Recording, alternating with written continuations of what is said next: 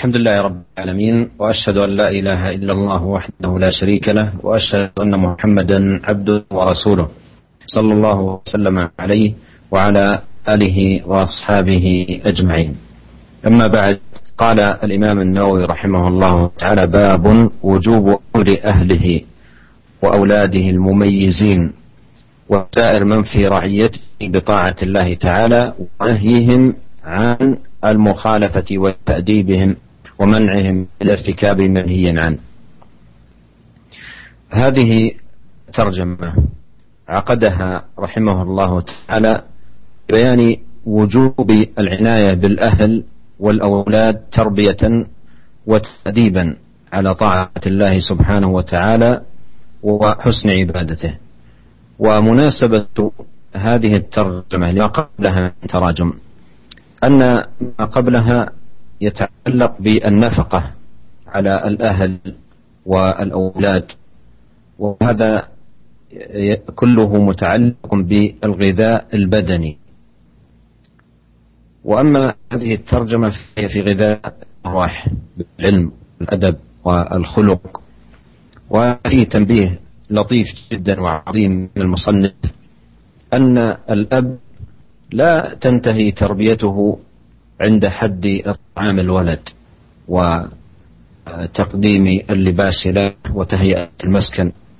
فهذه كلها تتعلق بجسم الابن وجسده لكن ثمة أمر أعظم وما يتعلق بالروح وتربية الابن بغذاء الإيمان وطاعة الله وتأديبه بآداب الشريعة.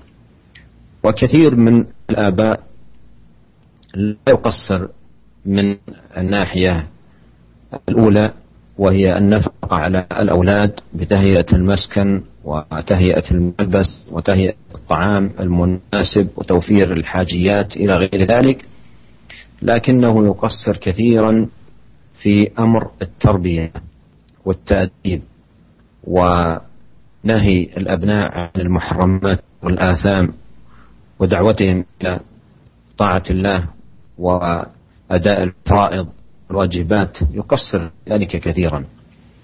وهذا من الخطأ ولا شك. والله سبحانه وتعالى سائله يوم القيامة عن أهله وولده.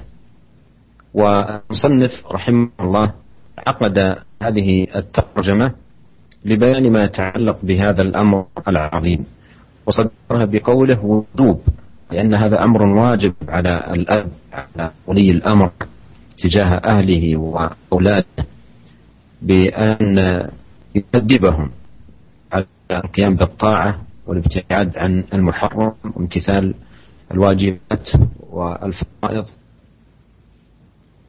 وبدأ رحمه الله تعالى هذه الترجمة بآيتين ساق جملة من الأحاديث. أما الآية الأولى فهي قول الله تعالى وأمر أهلك بالصلاة واصطبر عليها. وهذا فيه أمر للأب وولي الأمر أن يأمر أهله بالصلاة وأن يصطبر عليها على ذلك. وذلك لأن أمر الأهل والولد بالصلاة أمر دائم ومستمر ومتكرر بتكرر الصلوات في اليوم والليل فيحتاج من الأب صبر على ذلك حتى يؤدي مهمته وواجبه كما ينبغي. والآية الثانية قول الله سبحانه يا أيها الذين آمنوا قوا أنفسكم وأهليكم نارا أي أدبوهم بآداب الإسلام وأمروهم بطاعة الرحمن سبحانه وانهوهم عن معصيته سبحانه فهذا كله من الوقاية لهم من النار. وهذا فيه أمر للأب وولي الأمر أن يكون كذلك تجاه أهله وولده تأديبا لهم على طاعة الله سبحانه وتعالى والبعد عما حرم Bismillahirrahmanirrahim. Alhamdulillah segala puji dan syukur kita panjatkan kehadirat Allah Subhanahu wa taala segala limpahan karunia dan nikmat yang Allah berikan kepada kita. Salawat dan salam semoga senantiasa tercurahkan kepada teladan kita junjungan kita Nabi Muhammad sallallahu alaihi wasallam dan keluarganya serta seluruh sahabat beliau tanpa terkecuali. Pendengar dari Roja di mana pun Anda berada, uh, kita telah sampai pada bab yang ke-38 itu bab wujubi amri ahlihi wa auladihi al-mumayyizin yaitu bab tentang wajibnya seorang untuk memerintahkan keluarganya dan memerintah anak-anaknya yang sudah bisa uh, yang sudah bisa membedakan ya, ya yang sudah paham Wasa fi ra'iyatihi demikian juga untuk memerintahkan setiap orang di bawah uh, tanggungannya untuk taat kepada Allah Subhanahu wa taala dan wajib untuk melarang mereka dari sikap menyelisihi perintah Allah Subhanahu wa taala serta wajib untuk mendidik mereka dan melarang mereka dari uh, melakukan perkara yang diharamkan oleh Allah Subhanahu wa taala. Para pendengar yang dirahmati oleh Allah Subhanahu wa taala, bab ini disampaikan oleh Al-Imam Nawawi rahimahullah untuk menjelaskan tentang wajibnya seorang ayah untuk perhatian terhadap keluarga dan anak-anaknya dan mendidik mereka agar mereka bisa ibadah kepada Allah dengan sebaik-baiknya. Dan e, keterkaitan antara bab ini dengan bab-bab sebelumnya, kalau kita perhatikan pada bab sebelumnya yaitu berbicara tentang sodakoh atau nafkah yang wajib dikeluarkan untuk keluarga dan nafkah tersebut ya wajib dikeluarkan untuk istri, untuk anak-anak, itu berkaitan dengan uh, kita badani, yaitu untuk uh, berkaitan dengan jasad agar memenuhi kebutuhan pangan anak-anak dan keluarga. Adapun bab yang akan kita bicarakan sekarang ini berkaitan dengan gidaun ruhani atau gidaun imani. Itu bagaimana seorang ayah berusaha untuk selain memperhatikan kesehatan tubuh sang anak, dan keluarga demikian juga memperhatikan bagaimana tentang keimanan dan ruh ya eh, anak-anak uh, dan keluarganya. Dan ini merupakan ada uh, peringatan yang, yang, yang sangat penting yaitu bahwasanya seorang ayah tidak hanya cukup tatkala dia memenuhi kebutuhan keluarganya memberi makan kepada anak-anaknya, memenuhi kebutuhan jasmani mereka, kemudian tanggung jawabnya sudah selesai. Ini kesalahan besar. Tidak benar ya. Karena di sana ada perkara yang lebih penting daripada itu. Yaitu yang berkaitan dengan iman. Bagaimana seorang ayah berusaha untuk menumbuhkan iman kepada keluarga dan anak-anaknya. Kebanyakan orang tua mereka dalam hal pertama yaitu dalam hal memenuhi kebutuhan jasmani anak-anak, sandang pangan dan sebagainya, mereka benar-benar perhatian. Sama sekali tidak tidak kurang dalam ini, menyediakan makanan, pakaian, kemudian juga tempat tinggal, kemudian juga hal-hal yang dibutuhkan, ya mereka penuh semua itu. Akan tapi kebanyakan mereka ya tidak memperhatikan bagaimana tentang keimanan keluarga dan anak-anaknya. Dan ini merupakan kesalahan besar, ya. Seorang ayah seharusnya berusaha untuk memperhatikan keimanan dan anak-anaknya. Wajib bagi dia untuk mendakwahi mereka, menyuruh mereka untuk taat kepada Allah Subhanahu wa taala, untuk bisa memberi uh, memberi apa pelajaran bagi mereka agar mereka adab agar mereka bisa menunaikan kewajiban-kewajiban serta juga melarang mereka keluarga dan anak-anaknya jangan sampai terjerumus dalam perkara-perkara yang diharamkan oleh Allah Subhanahu wa taala. Karena yakinlah bahwasanya Allah akan memintai pertanggungjawaban dia di akhirat kelak. Ya, saya ulangi bahwasanya yakinlah bahwasanya Allah Subhanahu wa taala akan memintai pertanggungjawaban dia di akhirat kelak tentang perhatian dia terhadap keluarga dan anak-anaknya. Al-Imam Nawawi rahimahullah uh, membuat bab ini dalam rangka untuk menjelaskan hal ini ya. Kemudian beliau ya membuka bab ini dengan mengatakan bab wujud, bab tentang wajibnya memerintahkan keluarga dan anak-anak serta orang-orang di bawah tanggungan seorang ayah untuk taat kepada Allah, untuk beradab, untuk meninggalkan hal yang diharamkan oleh Allah Subhanahu wa taala. Beliau ingin menjelaskan bahwasanya perkara ini semuanya hukumnya adalah wajib, ya. Hukumnya adalah wajib memerintahkan anak untuk beribadah, kemudian untuk kepada Allah, menjauhkan mereka dari yang diharamkan oleh Allah Subhanahu wa taala. Ini semuanya hukumnya wajib yang dilakukan oleh seorang ayah. Dan Imam Nawawi rahimahullah eh, dalam bab ini beliau membawakan di dua buah ayat, setelah itu beliau membawakan beberapa hadis. Adapun ayat yang pertama yaitu firman Allah Subhanahu wa taala, "Wa'mur ahlaka bis-salati was-sabir 'alaiha." Kata Allah Subhanahu wa taala, perintahkanlah keluargamu untuk menjalankan ibadah salat, was-sabir 'alaiha dan bersabarlah dalam hal itu. Ya. Ayat ini ada perintah dari Allah Subhanahu wa taala kepada para bapak untuk memerintahkan keluarga mereka dan anak-anak mereka untuk melaksanakan ibadah salat. Kemudian Allah Subhanahu wa taala mengatakan wastabir 'alaiha dan hendaknya seorang ayah bersabar dalam memerintahkan salat kepada keluarga dan anak-anaknya. Kenapa? Karena memerintahkan mereka untuk salat ini adalah perintah yang terus-menerus tidak berhenti. Kenapa? Karena kewajiban salat kewajiban yang terus-menerus bersinambungan tidak berhenti. Oleh karenanya, untuk bisa senantiasa memerintahkan anak-anak dan istri untuk sholat butuh kesabaran dari sang ayah. Butuh kesabaran agar anak-anak dan keluarga bisa menjalankan kewajiban mereka sebagaimana mestinya.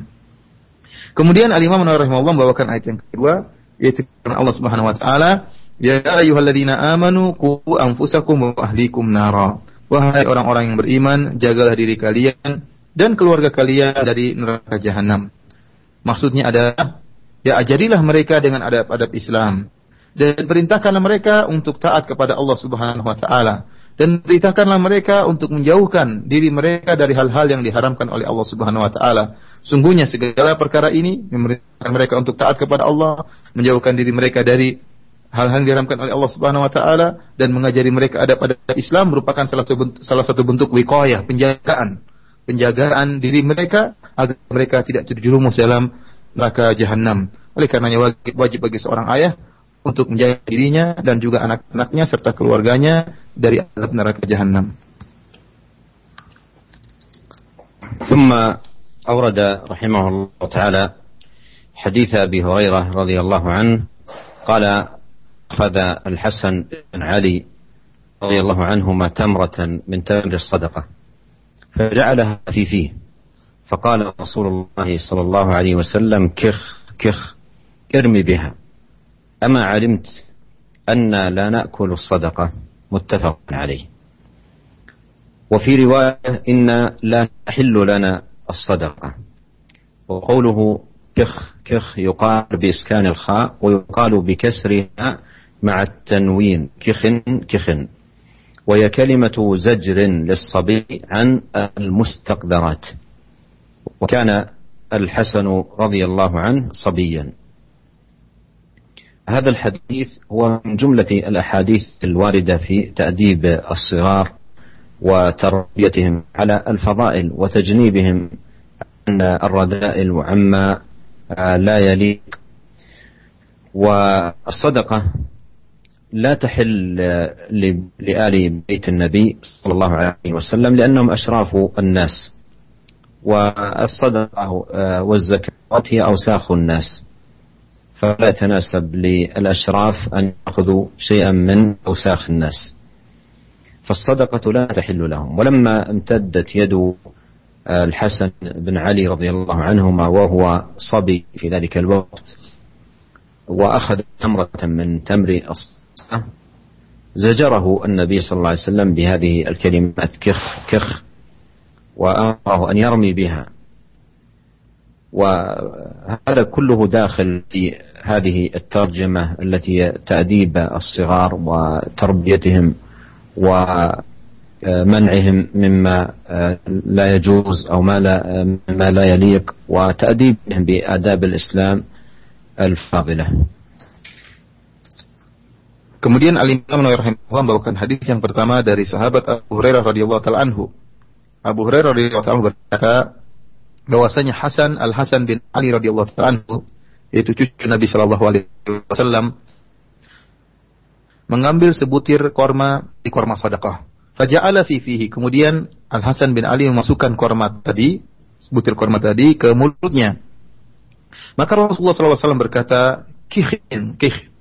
Ya, yang artinya uh, kalimat yang dikeluarkan oleh Nabi menunjukkan uh, perkara yang uh, dibenci atau perkara yang menjijikkan. Ini biha. Buang korma tersebut. Am alimta anna la na'kulu sadaqah? Tidakkah engkau tahu bahwasanya kita tidak boleh makan dari sedekah? Hadis ini muttafaq alaih diriwayatkan Imam Bukhari dan Muslim. Dalam riwayat yang lain, Nabi SAW berkata, anna la tahillu lana sadaqah. Bahwasanya kita ini tidak halalkan bagi kita sadaqah. Ya. Uh, tatkala itu wa kana al-Hasanu radhiyallahu anhu sabiyan. Hasan al-Hasan tatkala itu masih kecil. Para pendengar yang dirahmati oleh Allah Subhanahu wa taala, ini di antara beberapa hadis-hadis yang datang tentang menterbiah anak kecil agar mereka terbiasa melaksanakan hal-hal yang baik dan menjauhkan mereka dari perkara-perkara yang buruk. Dan sedekah tidaklah halal bagi keluarga Nabi Shallallahu Alaihi Wasallam.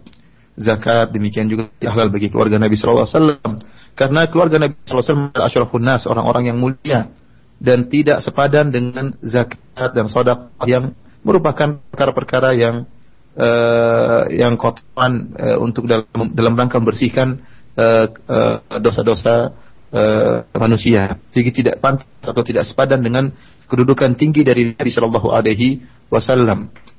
Tatkala Al Hasan yang masih kecil ya menjulurkan tangannya untuk mengambil sebutir korma, kemudian dia masukkan ke dalam mulutnya, maka Nabi Shallallahu Alaihi Wasallam segera melarang dan mengatakan kihin kihin yang artinya seperti kalimat uh, yang dikeluarkan untuk mengatakan jijik ya ah ah atau perkara yang menjijikkan kemudian kata Nabi SAW irni biha buang korma tersebut ya dan ini uh, merupakan uh, salah satu bentuk perhatian Nabi Shallallahu Alaihi Wasallam kepada Al Hasan yang masih kecil dan hadis ini masuk dalam uh, bentuk uh, bagaimana seorang hendaknya mentakdir mendidik anak-anak dengan tarbiyah yang benar.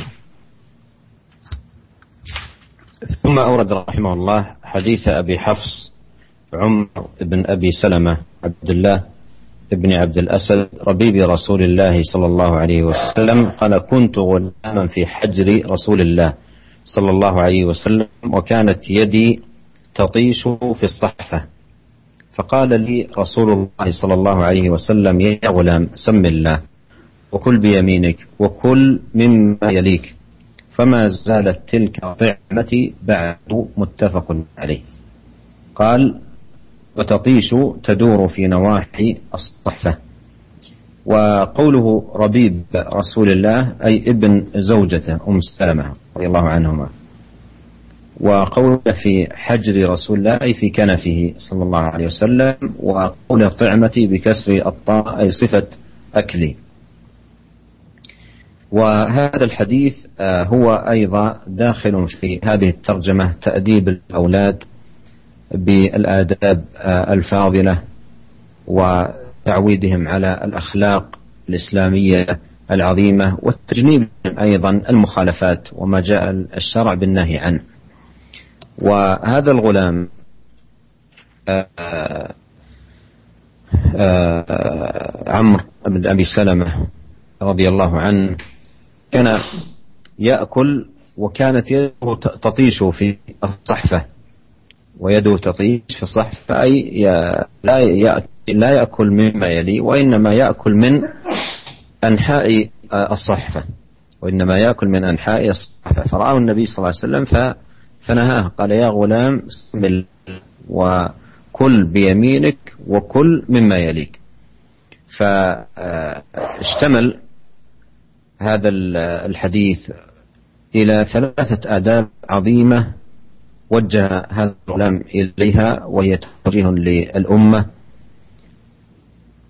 آه الأول أن يبدأ الأكل بالبسملة. قال يا غلام سم الله.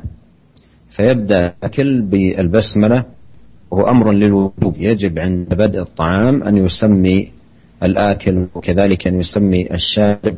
لأنه إن ترك التسمية شاركه الشيطان في أكله.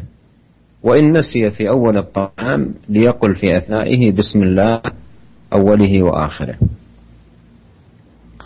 والأمر الثاني أن يأكل بيمينه. قال وكل بيمينك. وهذا أيضا على سبيل الوجوب. وإذا أكل بشماله ف إنه يكون قد ارتكب هذه المخالفة. وقد جاء في الحديث إن الشيطان يأكل بشماله ويشرب بشماله فيكون متشبها عياذا بالله بالشيطان الرجيم. والأمر الثالث قوله كل مما يليك.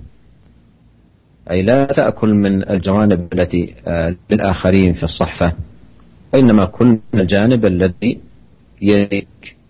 وامتداد اليد إلى جوانب الآخرين هذا من سوء الأدب فيما يتعلق بالطعام فيما يتعلق بالطعام. فجمع هذا الحديث ثلاثة آداب عظيمة جدا ينبغي أن يحافظ عليها وأن ينشأ عليها الصغار تأديبا لهم بآداب الإسلام العظيمة pendengar yang dirahmati oleh Allah Subhanahu wa taala. Kemudian Al-Imam Nawawi rahimahullah bawakan hadis yang kedua dari Abu Hafs Amr bin Abi Salamah Abdullah bin Abdul Asad Rabibi Rasulullah sallallahu alaihi wasallam. Beliau berkata bahwasanya kuntu gulaman fi hajri Rasulullah sallallahu alaihi wasallam. Saya adalah seorang yang anak seorang anak di bawah naungan Rasulullah sallallahu alaihi wasallam. Dan suatu hari ya, tanganku berputar di piring ya. Tatishu fi safha. Tanganku mengelilingi piring yang berada makan pada piring tersebut. Maka Rasulullah SAW pun menegurku dan berkata ya gulam samillahi ta'ala. Wahai gulam ya uh, ucapkanlah nama Allah Subhanahu wa taala wa kul biyaminik dan makanlah dengan tangan kananmu wa kul mimma yalik dan makanlah dari uh, yang ada di hadapanmu Fama zalatil kata'mati ba'du. Maka demikianlah cara makanku setelah itu. Hadis ini diriwayatkan oleh Bukhari dan Imam Muslim rahimahullah taala. Para pendengar yang dirahmati oleh Allah Subhanahu wa taala, uh, hadis ini uh, juga uh, masuk dalam uh, bagaimana mengadab memberi uh, mengajarkan adab kepada anak-anak dengan adab-adab yang mulia dan menjauhkan mereka dari perkara-perkara uh, yang yang buruk ya. Uh, Abu Habs Amr bin Abi Salamah ya merupakan anak dari istri Nabi Shallallahu Alaihi Wasallam Ummu Salamah radhiyallahu taala anha.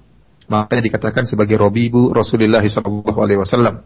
Dan tatkala itu dia di bawah pemeliharaan Rasulullah Shallallahu Alaihi Wasallam. Tatkala dia makan, ya, rupanya uh, tangannya uh, menjulur ke pinggiran-pinggiran piring, ya. tangannya berputar-putar di piring mengambil makanan dari segala arah dan dia masih masih kecil tatkala itu.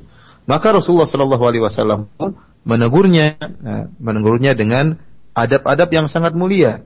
Bahkan disebutkan dalam hadis ini ada tiga adab yang Rasulullah SAW ajarkan kepada uh, pemuda ini atau kepada anak ini. Nabi Shallallahu Alaihi Wasallam mengatakan, ya gulam sambil Adab yang pertama yaitu hendaknya untuk mengucapkan Bismillah.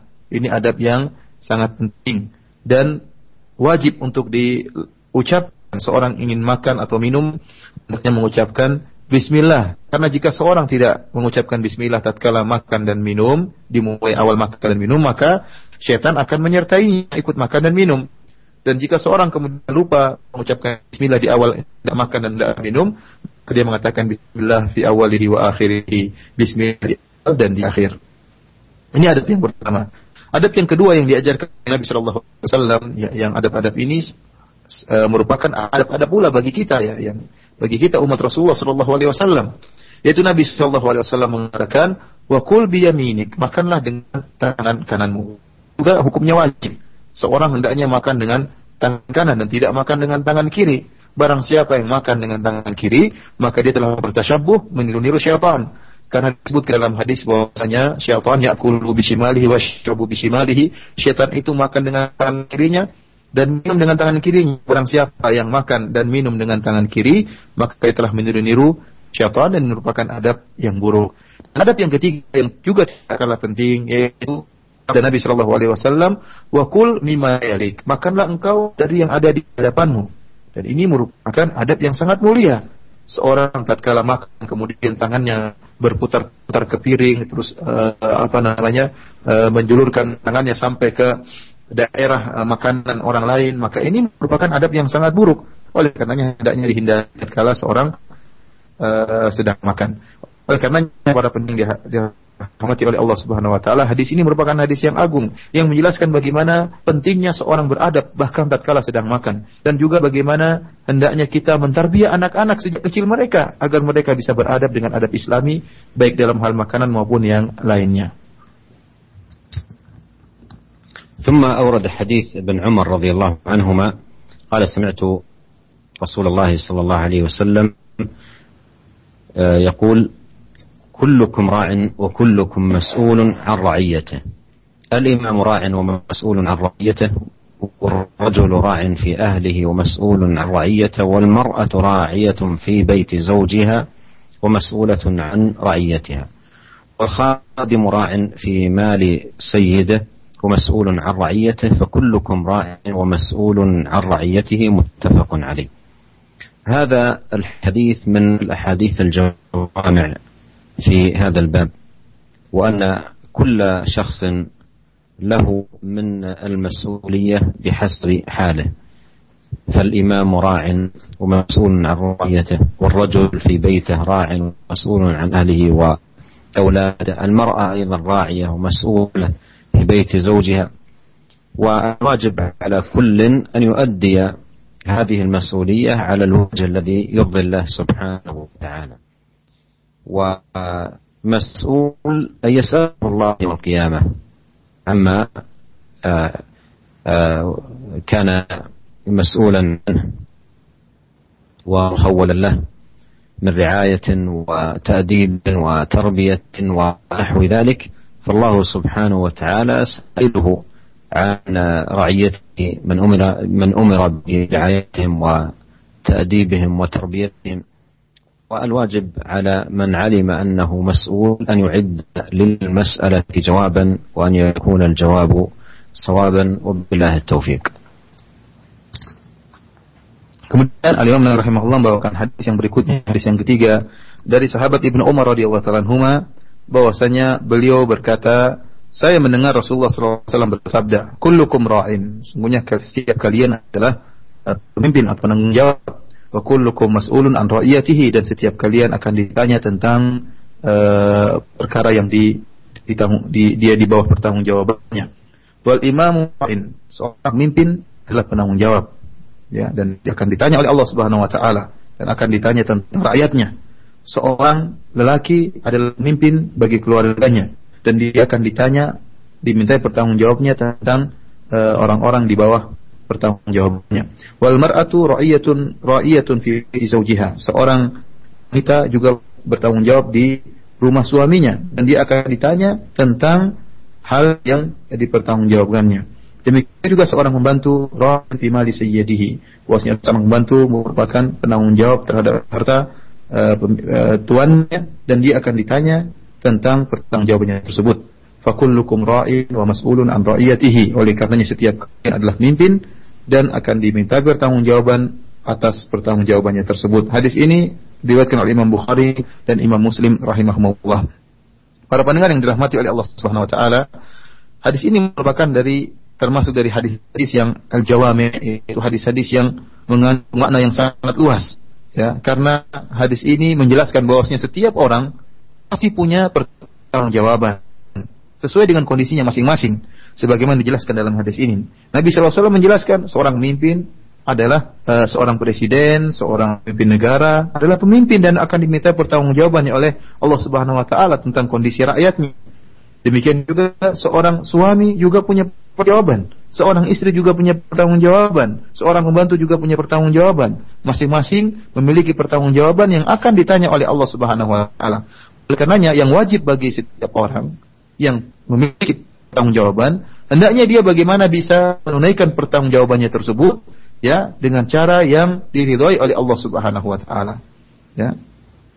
Sabda Nabi Shallallahu Alaihi Wasallam, mas'ul, setiap kalian mas'ul, setiap kalian akan ditanya, yaitu akan ditanya oleh Allah Subhanahu Wa Taala tentang pertanggungjawabannya, ya terhadap seorang suami, terhadap seorang istri, bagaimana mereka dalam mendidik anak-anak mereka, dalam terbiak anak-anak mereka, dalam perhatian terhadap anak-anak mereka, akan ditanya oleh Allah Subhanahu Wa Taala secara detail.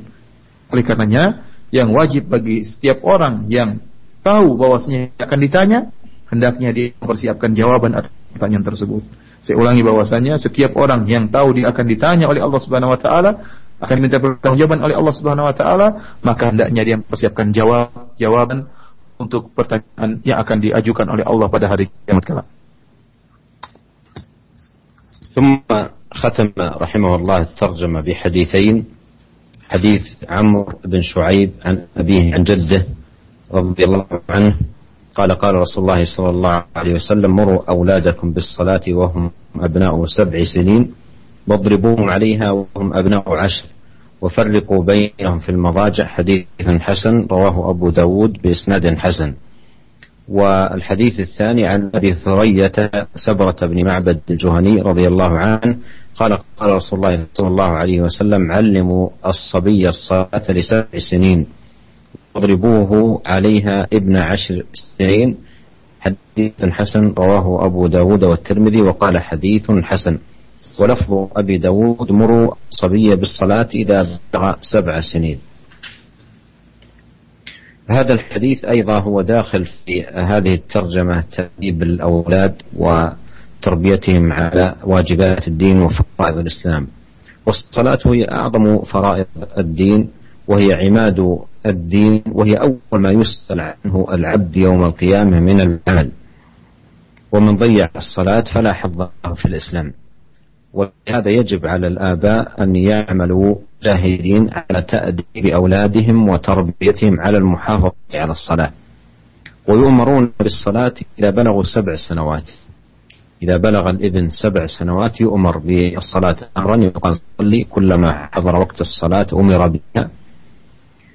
ويكرر عليه الأمر في كل وقت يؤمر بالصلاة وقت صلاة الفجر ويؤمر بها وقت الظهر ويؤمر وقت العصر ويؤمر بها وقت المغرب ويؤمر بها وقت العشاء.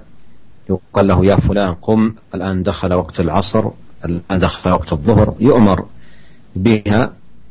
وإذا بلغ عشر سنوات فإنه يضرب على تركها.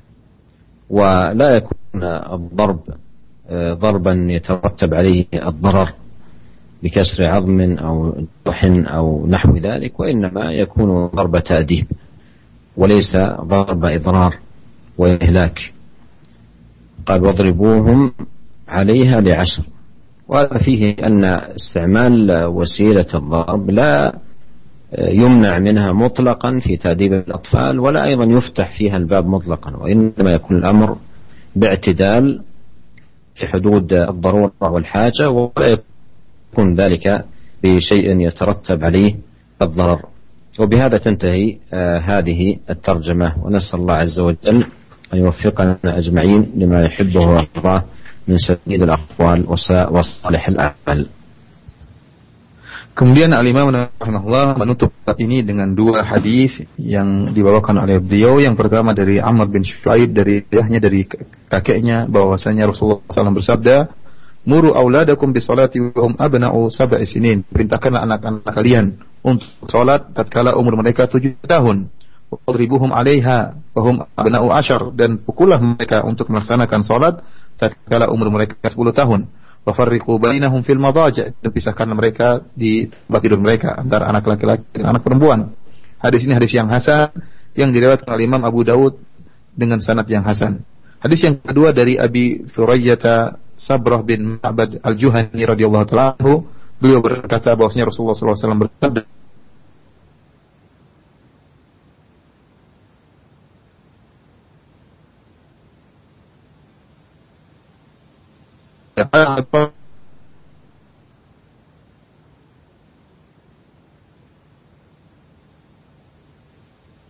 dan Tirmidzi rahimahullah berkata hadisun hasan.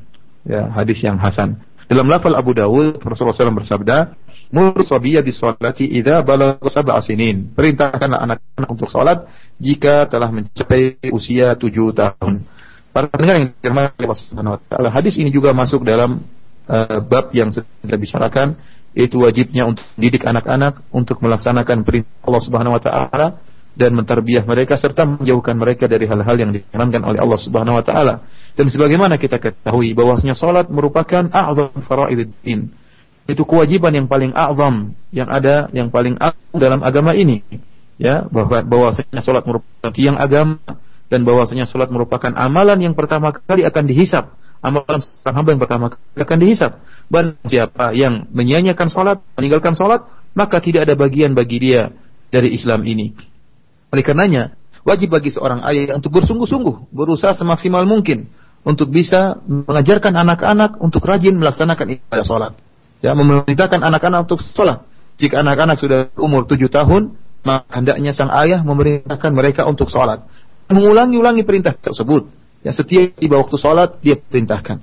Jika sudah tiba waktu subuh, maka dia perintahkan sang anak untuk sholat. Jika tiba, sudah tiba waktu zuhur, dia perintahkan kembali sang anak untuk sholat. Dia harus bersabar untuk merintahkan anak-anak. Jika telah, telah tiba waktu asar, dia perintahkan kembali sang anak untuk sholat. Jika telah tiba waktu maghrib, dia perintahkan lagi sang anak untuk sholat. Jika telah tiba waktu isya, dia perintahkan lagi sang anak untuk sholat. Dia bersabar dalam memerintahkan anaknya untuk sholat.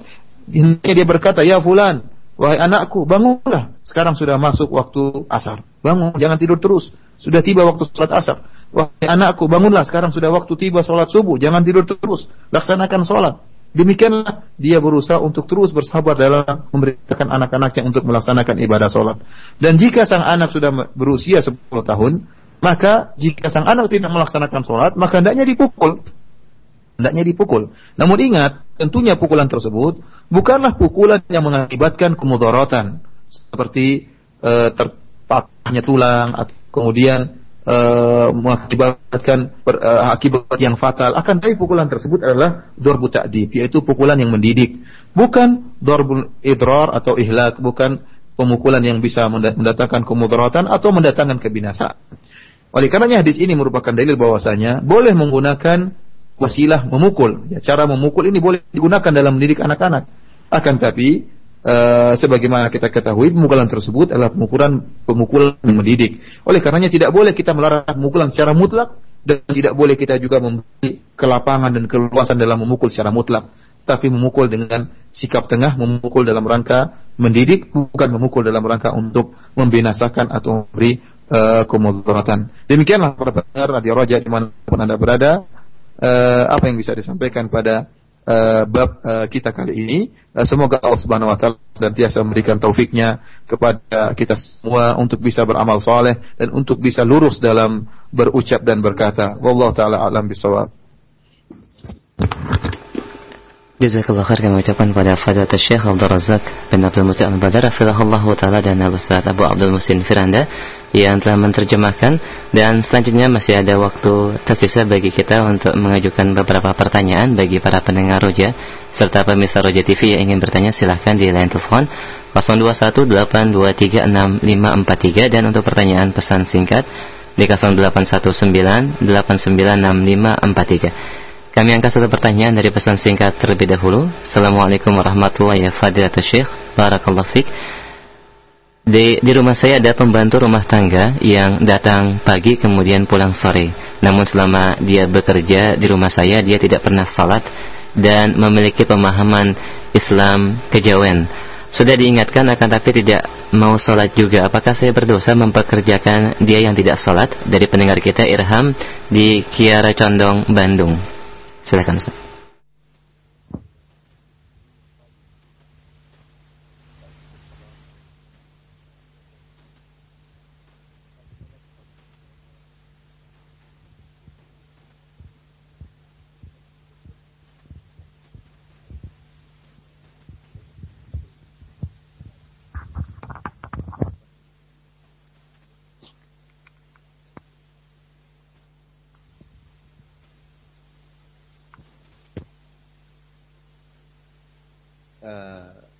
إن أبقيتها على اعتبار أن تعمل على إصلاحها وتأديبها وتعليمها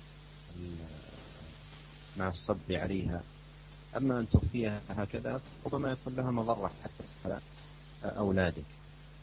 إما أن تستبدلها بأخرى أو أن تبقيها على أساس أن تعمل على إصلاحها دعوته للحق آه، بتقديم بعض الدروس الصوتية أو إذا كانت تقرأ المكتوبة وبعض المواضع المواعظ المؤثرة نحو ذلك.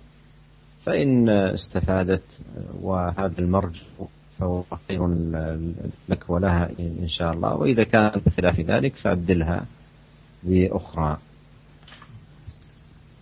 Nah, saya menjelaskan bahwasanya uh, jika uh, pembantu tadi uh, tetap bekerja di rumah uh, di rumahnya, uh, kemudian uh, pemilik rumah berusaha untuk uh, menasihatinya, berusaha mendakwahnya, maka hal ini baik, ini tidak jadi masalah. Akan tetapi jika ternyata dibiarkan begitu saja, maka bisa jadi pembantu ini akan memberikan kemudaratan ya bagi keluarganya, bagi anak-anaknya.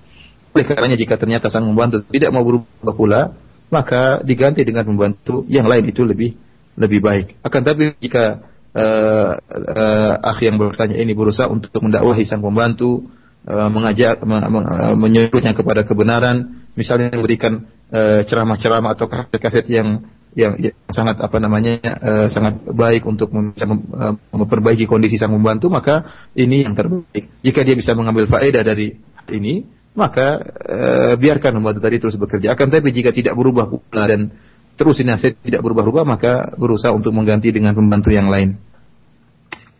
Baik, jazakallah khair ya Syekh dan ini menjadi jawaban bagi pendengar kita yang bertanya dengan pertanyaan yang sama sebagai pemimpin perusahaan dan karyawannya melakukan kemaksiatan semoga Allah memberikan kemudahan dan uh, bagi pemimpin ini untuk memberikan tentunya penjelasan dan nasihat bagi karyawannya kami berikan kesempatan yang kedua dari Bapak Abdul, Abu Abdurrahman di Padang Sumatera Barat. Silakan Bapak.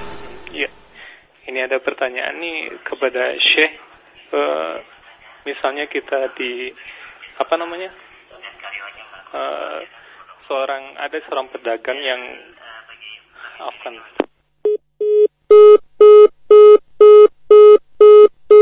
Baik, terputus, mohon maaf. Silakan bagi Bapak mungkin bisa menghubungi kembali di line telepon 0218236543. Kami angkat kembali pertanyaan berikutnya dari pesan singkat. Assalamualaikum warahmatullahi wabarakatuh. Fik ya Syekh, bagaimanakah kiat-kiat untuk mengatasi sulitnya memberikan pembelajaran atau pendidikan kepada anak-anak untuk menjalankan sunnah atau beribadah kepada Allah apalagi mereka sudah mencapai usia balik kami sadari bahwasanya pada awal pendidikan kami sedikit lalai. Apakah ada solusi dan kiat yang lebih baik untuk kami lakukan selaku orang tua? Jazakumullah khair.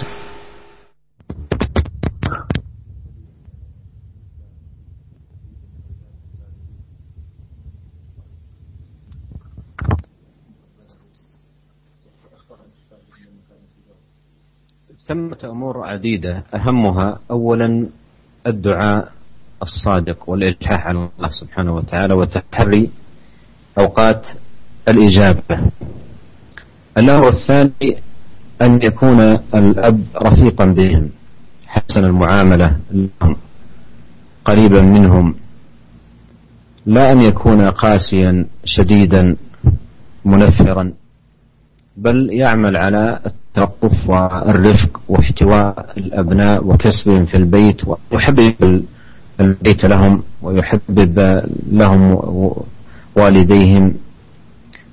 الأمر الثالث أن يعمل على توجيههم بالتوجيه المناسب المتناسب أيضا مع مستواهم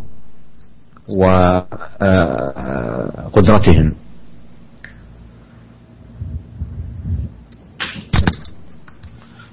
ada beberapa perkara yang perlu diperhatikan dalam mendidik anak-anak. Yang pertama yang paling penting adalah berdoa dengan kesungguhan dalam berdoa. Dan Syekh mengingatkan untuk memilih waktu-waktu yang mustajab. Ya, berdoa bukan hanya tapi milih waktu-waktu yang mustajab agar Allah Subhanahu wa taala memberi taufik kepada anak-anaknya. Yang kedua, hendaknya seorang ayah adalah seorang ayah yang lembut, yang dekat dengan anak-anak, yang muamalahnya baik dengan anak-anak Bukan seorang ayah yang kasar, yang keras, yang membuat takut anak-anak. Akan tapi seorang ayah berusaha, ayah yang baik berusaha agar anak-anak suka dengan dia, suka dengan ibunya, ya senang betah tinggal di rumah, ya bagaimana cara membuat mereka betah di rumah dan bisa uh, bermuamalah baik dengan ayah dan ibunya. Dan yang ketiga yaitu berusaha untuk mentauhid mereka, memberi pengarahan kepada mereka dengan uh, pengarahan yang yang yang cocok ya dengan uh, apa namanya mustawa mereka atau dengan uh, nalar mereka ya berusaha untuk memberi tauji atau pengarahan yang yang sepadan atau cocok dengan uh, dengan nalar mereka. Kita dengarkan uh, kelanjutan dari uh, beliau. وأيضا الحرص على أن يدلهم أو يدل أولاده على الرفقة الطيبة الذين يستفيد بمصاحبتهم ومجالستهم ويحذرهم من قرناء السوء وخلقاء الفساد ويبين الآثار السيئة المترتبة على مخالطته لهؤلاء.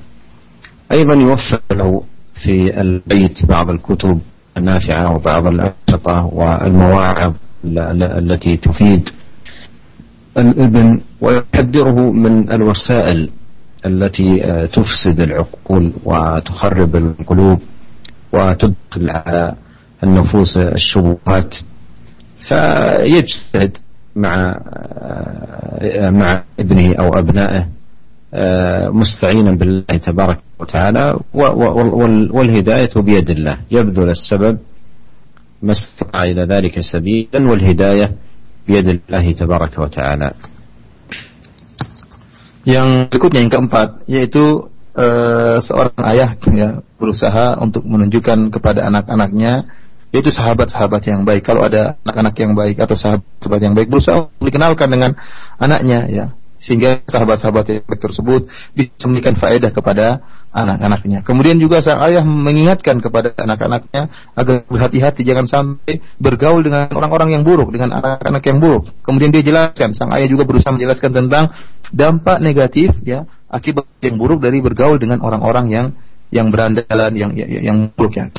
Kemudian Eh, perkara yang berikutnya yang kelima yaitu berusaha untuk menyediakan beberapa wasilah yang bisa uh, membantu dalam mendakwahi anak-anaknya seperti kaset-kaset ya uh, atau mungkin CD-CD yang menjelaskan tentang uh, agama, CD-CD agama, kemudian kaset-kaset terutama perkara-perkara uh, yang beri sangat memberi pengaruh dalam uh, dalam uh, dalam dakwah ya. Kemudian juga sang ayah berusaha mengingatkan anak-anak agar menjauhi sarana-sarana yang bisa merusak hati mereka dan bisa mendatangkan syubhat-syubhat, masukkan syubhat dalam hati-hati mereka. Intinya, seorang ayah berusaha bersungguh-sungguh semaksimal mungkin untuk bisa mengarahkan anak-anaknya dengan beristi'anah kepada Allah Subhanahu wa taala dan yakinlah bahwasanya hidayah di tangan Allah Subhanahu wa taala. Uh, uh, demikian saja uh, apa yang bisa kita sampaikan pada kesempatan kali ini. Semoga bermanfaat bagi para pendengar sekalian dan semoga Allah Subhanahu wa taala menganugerahkan kepada kita anak-anak yang soleh yang berbakti kepada kedua orang tua mereka dan menjadi penyejuk uh, pandangan dan hati kedua orang tua mereka. Wabillahi taufiq wal hidayah. Assalamualaikum warahmatullahi wabarakatuh.